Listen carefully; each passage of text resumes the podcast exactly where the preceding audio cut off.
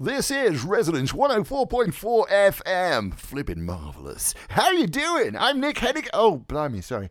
I was a DJ then for a minute. It, sorry, it, happens to me occasionally. I used to work for commercial radio years ago. And then actually the BBC. Yes, they had me, the lout, and Auntie Beeb. So every now and again I slip into the stop it, stop it, stop it. It's literary London anyway. Thank you for your company. I am Nick Hennigan. And uh, we're going to stick with local authors. And of course, with the lockdown, the London Book Fair didn't happen. But one of the events that did happen in West London was the Chiswick Book Festival. Now, you know, we've already been there a couple of times, haven't we? Oh, yes, we have. And uh, uh, there's a great bunch of people. It's arranged by Torin Douglas, who's a, a force majeure of, uh, of West London. And next time, I think next week, we're going to be talking to Torin a bit again about him and his uh, background and uh, his kind of history and his love of West London and why he maintains, and in fact, not just him, it's some of the national newspapers, Chiswick is the most writerly place, not only in London, but quite possibly the United Kingdom. Part of the reason is because they've only got they've all, sorry they've only got they've already got two Nobel Prize winners that uh, used to live in Chiswick. But more about that later. So I went along with my electric handbag because it was in a pub. you know, the temptations of literature. And uh, I recorded most of the evening. And we've already heard from the first uh, gang. Uh, the, the event was actually their, uh, what they call their local author night. And it means that writers who have been published in West London come along and they have two minutes to talk about their book before the Horn of Doom, which is a kind of a, a adapted car horn honks them off after two minutes. It's, I suppose, the equivalent of the shepherd's crook in stand up comedy. But it was a good night. Um, and so let's go back there. Let's relive the night. The festival's obviously over, but I'll give you details of their website and how you can find out more if you want to know. Let's go west, young man and woman.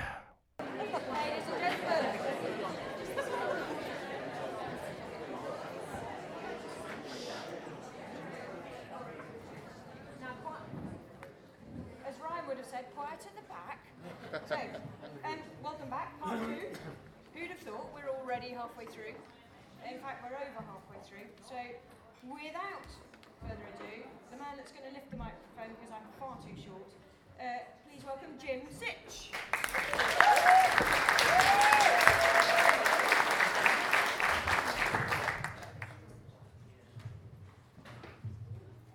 Mission accomplished.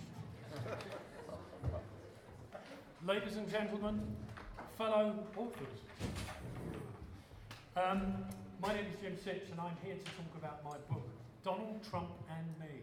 My diary is recording the four wild years of an American president. Five years ago in 2016, we lost David Bowie, George Michael, and Prince, and there was a vote to see whether we'd stay in Europe or not. And in 2016, I looked on aghast as we watched Donald Trump, a man with no political or military history, and whose main claim to fame was being the American Alan Sugar, uh, run for the 45th President of the United States. After his victory was confirmed, several commentators suggested that he might actually be assassinated within the first three or four months. And I took it upon myself to put him down in history. I wrote my first diary entry on Friday, the 20th of January, the day before the official inauguration. Um, and then carried on writing a daily diary entry, quotes from Donald Trump and other people, for the next 1,462 days.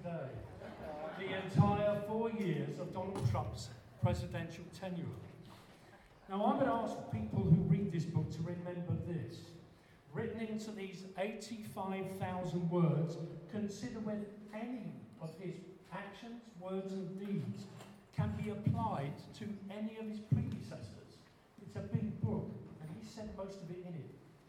The book is packed full of very memorable and sometimes not always flattering quotes from people like George Clooney, Robert De Niro, Arnold Schwarzenegger, and Johnny Depp. There are many more. Many of the diary entries are extremely prescient, and none more so than this one.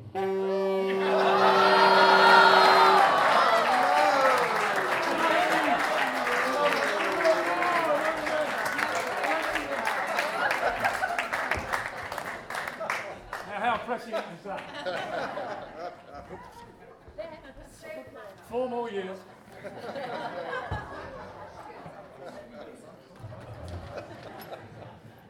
In the words of Barbara Windsor, get out my pun. Oh, so, Jim, lovely. We're just going to have to ask you individually afterwards what those words were. Or buy the book. Whoa. There's a bit of a problem with buying the book, isn't there, Jim? The, the book isn't on sale tonight. It's an e-book out next week and we'll be out as a paperback in two weeks. And Jim, do you care to tell us why the book isn't on sale tonight? The book was due to be on sale tonight, but my first batch had a spelling error where Mr. Trump's name was spelt Tom.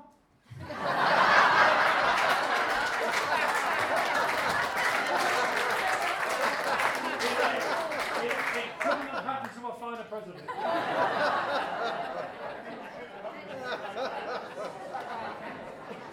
That's, uh, That's my time. that's definitely, you've, I've given you far too much exposure now.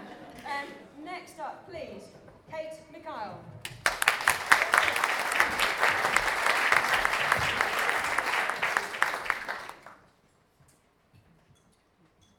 Good evening. Um, Teach Yourself to Sleep, an ex-insomniac's guide is published by Little Brown. And as the title suggests, I was an insomniac, but I'm not anymore, thankfully. Quality sleep makes you healthier, happier, and live longer. Yet, sleep deprivation is skyrocketing, and many of us are completely disconnected from our sleep-wake cycle. I started delving into the world of sleep about five years ago when I was reading a book written by my great great uncle who was fascinated by the mind body loop and how our words and thoughts impact our body, our health, and our behaviour, including our sleep. It inspired me to look at sleep from a very different perspective in the hope that I could sort out my chronic insomnia. There is no quick fix, I'm sorry to say, but if we can tune into the basic biology and science of sleep and what is going on specifically with our mind, our body, and our sleep wake pattern, then we can make choices during the day that can transform our sleep at night. The book reveals how biology, day to day habits, and suggestion shape our sleep and what we can do to take control. It is packed with eye opening research, personal experience, um, and a smattering of history that links medical pioneers from the 1920s with those at the forefront of medicine today. There are interviews with some fascinating experts, including a NASA light scientist, and doctors use clinical hypnosis, aka suggestion, to achieve some startling medical results. Readers are given stress busters to stop stress hormones ruining their sleep, habit hijacks to swap bad sleep habits for good ones, sleep scripts to alter mindset and sleep behaviour, with top tips to round up every chapter. In brief, our bedtime routine starts the moment we wake up. Thank you. Kate,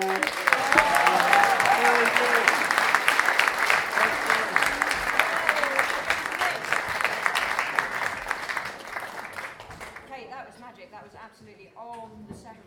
Fantastic. Well done. Extra round of applause for being completely on time.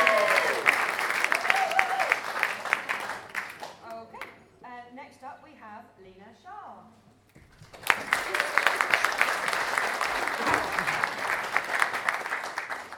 Good evening. I am Lena, the author of Impetus No Cover Up, a book of poems and prose. I'm a mindfulness coach and yoga instructor as well as a writer, and I use my poems and prose uh, with my students and in workshops. I would like to read for you today uh, a poem entitled Galvanized 2. Tribulations, temptations, troubled tribes, not aware our time is precious. My time, our time, the time is now. Questions as I wend my way Who on earth am I? Where am I headed? Moving through the forest and alleys, dark mostly, with sharp flashes of bright.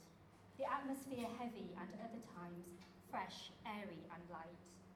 Resisting that familiar tribal tug, jammed in my head, thrusting me back to moments gone. Jerkily, I come out of its temporary trance. Beckoned by the piercing light, I go on. My time is precious. My time is now. Time to galvanise. Thank you. The poems, prose, and illustrations um, in the book are a personal reflection of my life uh, through my lens as a British Asian woman who grew up in Yorkshire. And I hope that the writing in this book not only soothes your soul but helps ignite a spark of fire of transformation, allowing you to discover your own impetus. I would like to finish with a quote from William Blake, who has been a huge inspiration to my writing, and it goes No bird soars too high if he soars with his own wings. Thank you.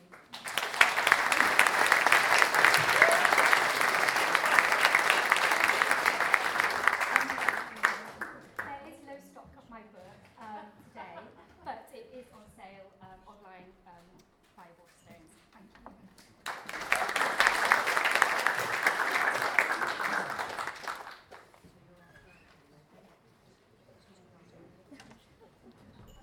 Sorry about that. Uh, brief pause, brief interlude.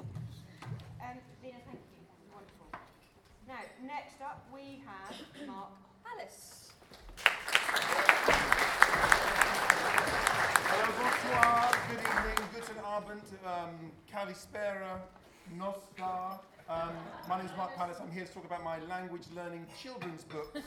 Um, the thing that I love is that expression, uh, they really spoke my language. I love it because it gets to the connection that you have when you speak another language.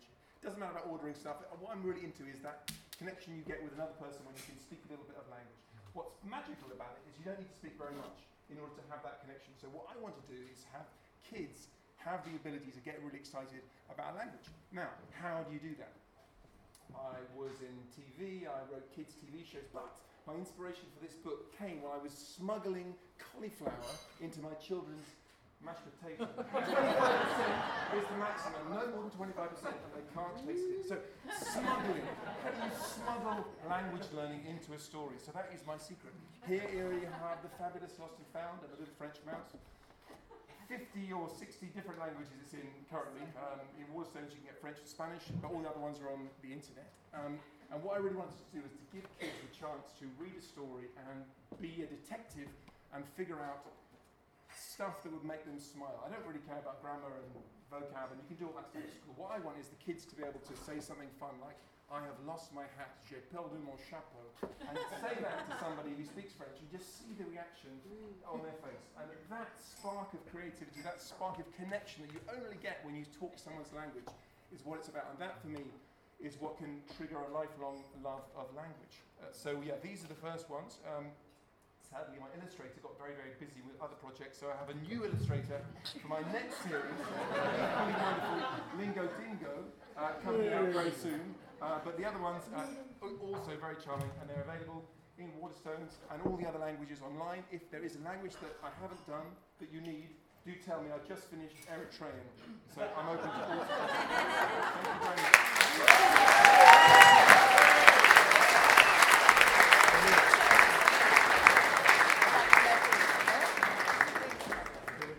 You guys really have been practicing. That again was two minutes on the dot. And without notes. Deeply impressive. Deeply impressive.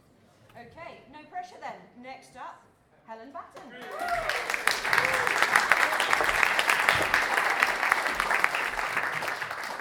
Hi, I'm, I'm Helen. I want to introduce you to this saucy lady, uh, Miss Emily Soldene. Imagine it's 1860. You're 22 years old, the illegitimate daughter of a Clerkenwell bonnet maker. You've married an unimpressive husband in haste, and you already have two children. The workhouse is looming. What do you do? Emily got herself singing lessons. She changed her name to Miss Fitzhenry. She went into that den of vice, the music hall.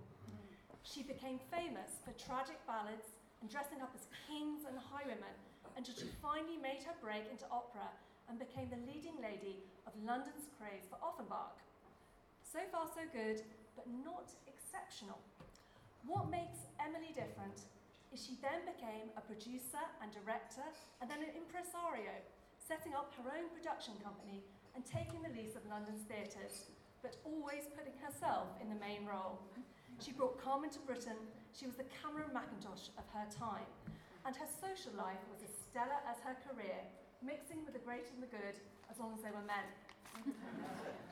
Still not content, Emily decided to conquer Broadway. She toured the world for the next 20 years, backwards and forwards, across America and the oceans. Australia loved her. Then, catastrophe. Gilbert and Sullivan started writing their very British operas. Emily was outdated, aging, and overweight. They called her the very incarnation of vice and unutterably sad and ghastly. So, she reinvented herself as a journalist and for the next 11 years wrote a weekly column about whatever she liked Churchill, suffragettes, hemlines. Emily had that rare thing for a Victorian working class woman, a public voice, and she used it fearlessly. In 1896, she published a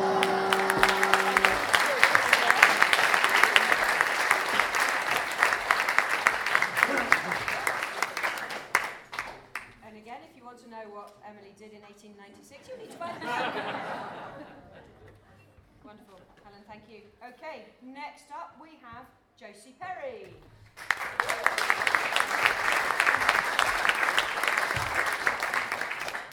So we've just had the Olympics and the Paralympics. What did all of those athletes have in common? They were obviously phenomenally physically fit, but actually they all also were incredibly mentally fit. They all have sports psychologists. They all come to people like me. And what my book does, I Can, The Teenage Athlete's Guide to Mental Fitness, is give exactly those skills to teenagers so that they can do the same thing in their sports, whether it's about building up confidence, having more motivation, handling horrible setbacks. And one of the most common popular chapters are about emotional control and handling nerves. And we all have to handle nerves. Whether it's having that thing being blown at us after two, two minutes, or whether it's having to give a presentation at work, or do a big competition, or take our driving test. So I thought tonight I would do one of the techniques in the book with you guys, if you're all up for that. So if you could close your eyes, I would love you to breathe in hot red air through your nose for four, three, two, one, and breathe out cool blue air through your mouth for six, five, four, three, two, one, and open your eyes. So colourful breathing. The reason we do it is that when we get sitting around like now, we probably breathe about 12 breaths a minute. When you're anxious, when you're stressed, when you're waiting for that thing to go off, probably up to about 20, 22 breaths a minute. And that really changes your physiology. When you're calm, when you do that breathing, you go down to about five or six. And it makes you feel a lot, lot better. So that's just one of 50 techniques in this book.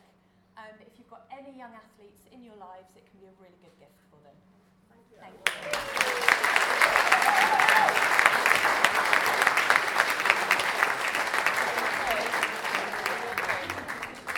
was really hoping I could get to interrupt the breathing exercise. oh,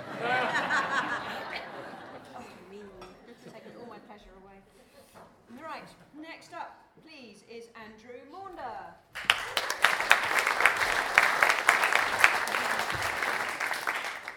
Thank you. So my book is a biography of Enid Blyton, a children's author, um, a woman who's received, I guess, quite a mixed press since her death in 1968. She's been seen as a racist, as a bad mother, um, as a vindictive woman.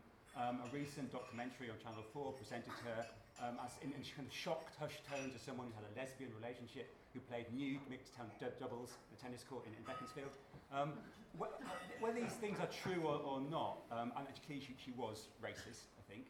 Um, how far the things like the lesbian relationship are true is a bit of a moot point. I, I kind of rather hope it is true if she enjoyed it. That's, that's, that's great.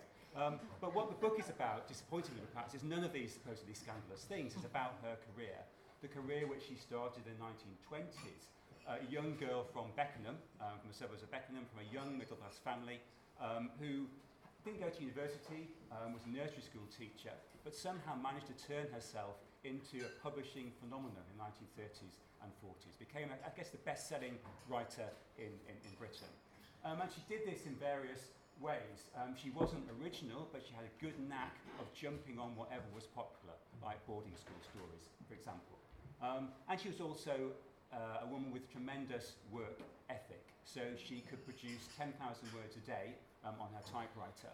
Um, and she did it by, she, she claimed, by imagining her characters appearing on a kind of cinema screen in front of her, and she would just type furiously what they did in, in, in front of her. And she would come out of the trance, and she would have produced a book by that, by that time, um, by lunchtime. Well, not by lunchtime, but kind of more or less like that. Um, so she, she had this tremendous career. She was hated by other authors, and the book deals with this. So Alison Uttley, who wrote the Little Grey Rabbit stories, um, said that Blyton's books were fit only for the jumble sale. Um, so she had this jealousy and provoked jealousy from, from other authors.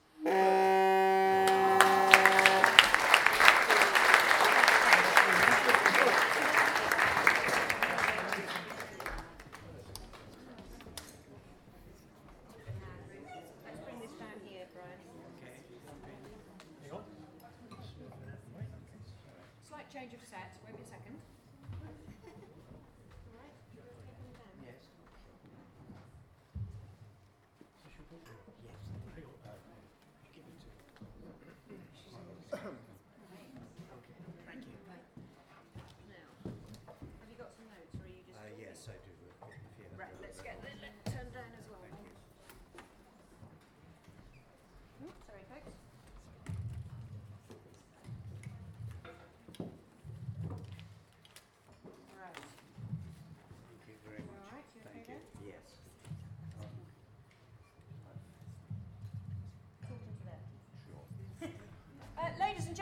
Brian Dobbs.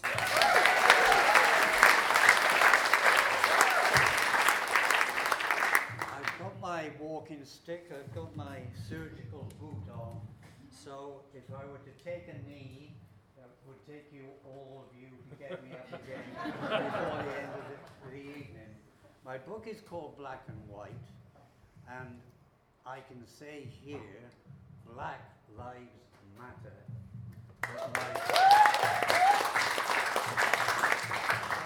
Book is about a world where black lives certainly didn't matter. And I've tried to create it. It's a place and a time where black boxers were abused, beaten, deceived, cheated, etc. And even official British championships were forbidden to them. Only white was right. Now, the other thing about this time is one thing that really did matter was boxing. Boxing was more popular than football, it was more glamorous, it was astonishingly prestigious, more than the uh, first night at the opera or at the West End Theatre. And the coverage was phenomenal. I'll just give you one example. The Times in 1921, for one fight, gave it more coverage than the Times in 1966 gave to the 1966 English football win. to the same fight, the New York Times devoted its front page. It then devoted the next 12 news pages wholly to the fight with over 70 different stories about every aspect of it. So I'm not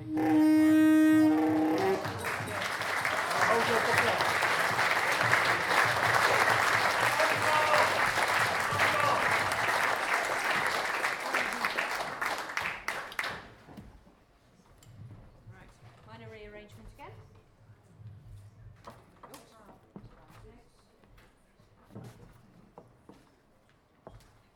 Well, I don't need to know, uh, look at my clipboard because, well, I do actually, because I'm just going to make sure. Yes, I am absolutely right. We only have one speaker left. How did that happen already? Um, ladies and gents, will you please welcome Louise Burfitt Dons.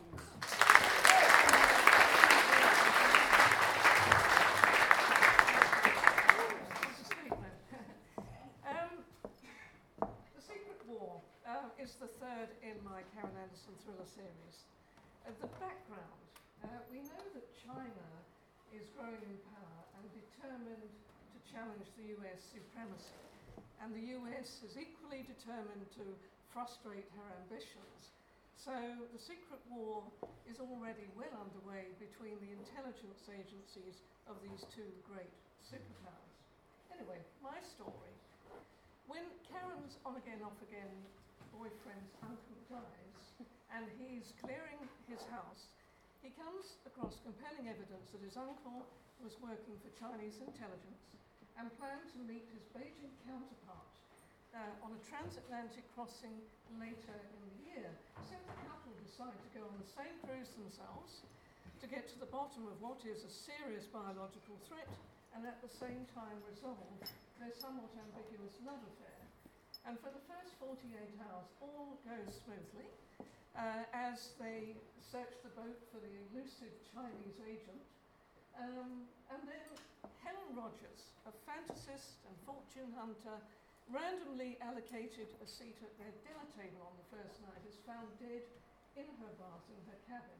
And she will be one of the first on the crossing as Carolyn Haruto realise exactly the enormity of what is planned for New York City.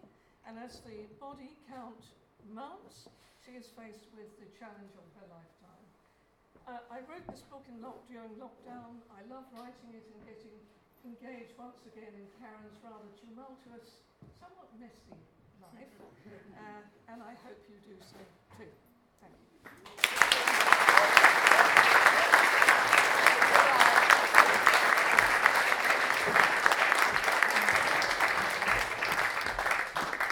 What, what can I say? That's it, uh, officially. However, uh, a few things of note, please. First of all, because no one ever does this, I would like to thank Festival Director Torin Douglas.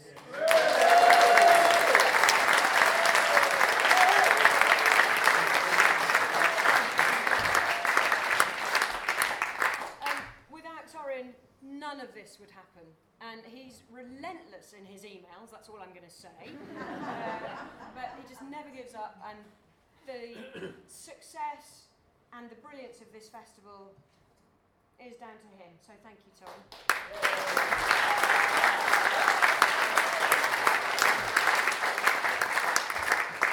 Point number one. Point number two um, authors, speakers tonight, don't forget to come here, please, for your photo. Roger will sort that out now. Point number three books are for sale at Waterstones authors, whether they want to or not, we'll be signing them. So um, we've got some tables set up at the back. It's very informal. Just go up, say hello to the person that you want to get a book from, and get it signed. And the only other thing, well, two more things for me to say. One is, if you haven't bought tickets to the festival yet, why not? Go and buy them, please. Uh, it's a magic lineup. There's something for everybody, and it's it's just such a good, fun festival. This has been the best local author night we've ever done. And I hope,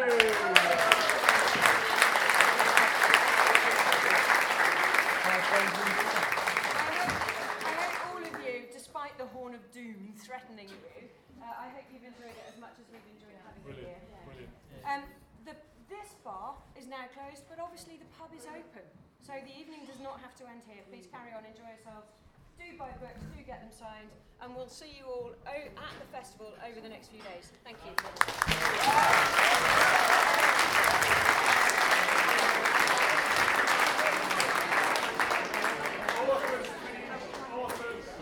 Authors? Do they mean me?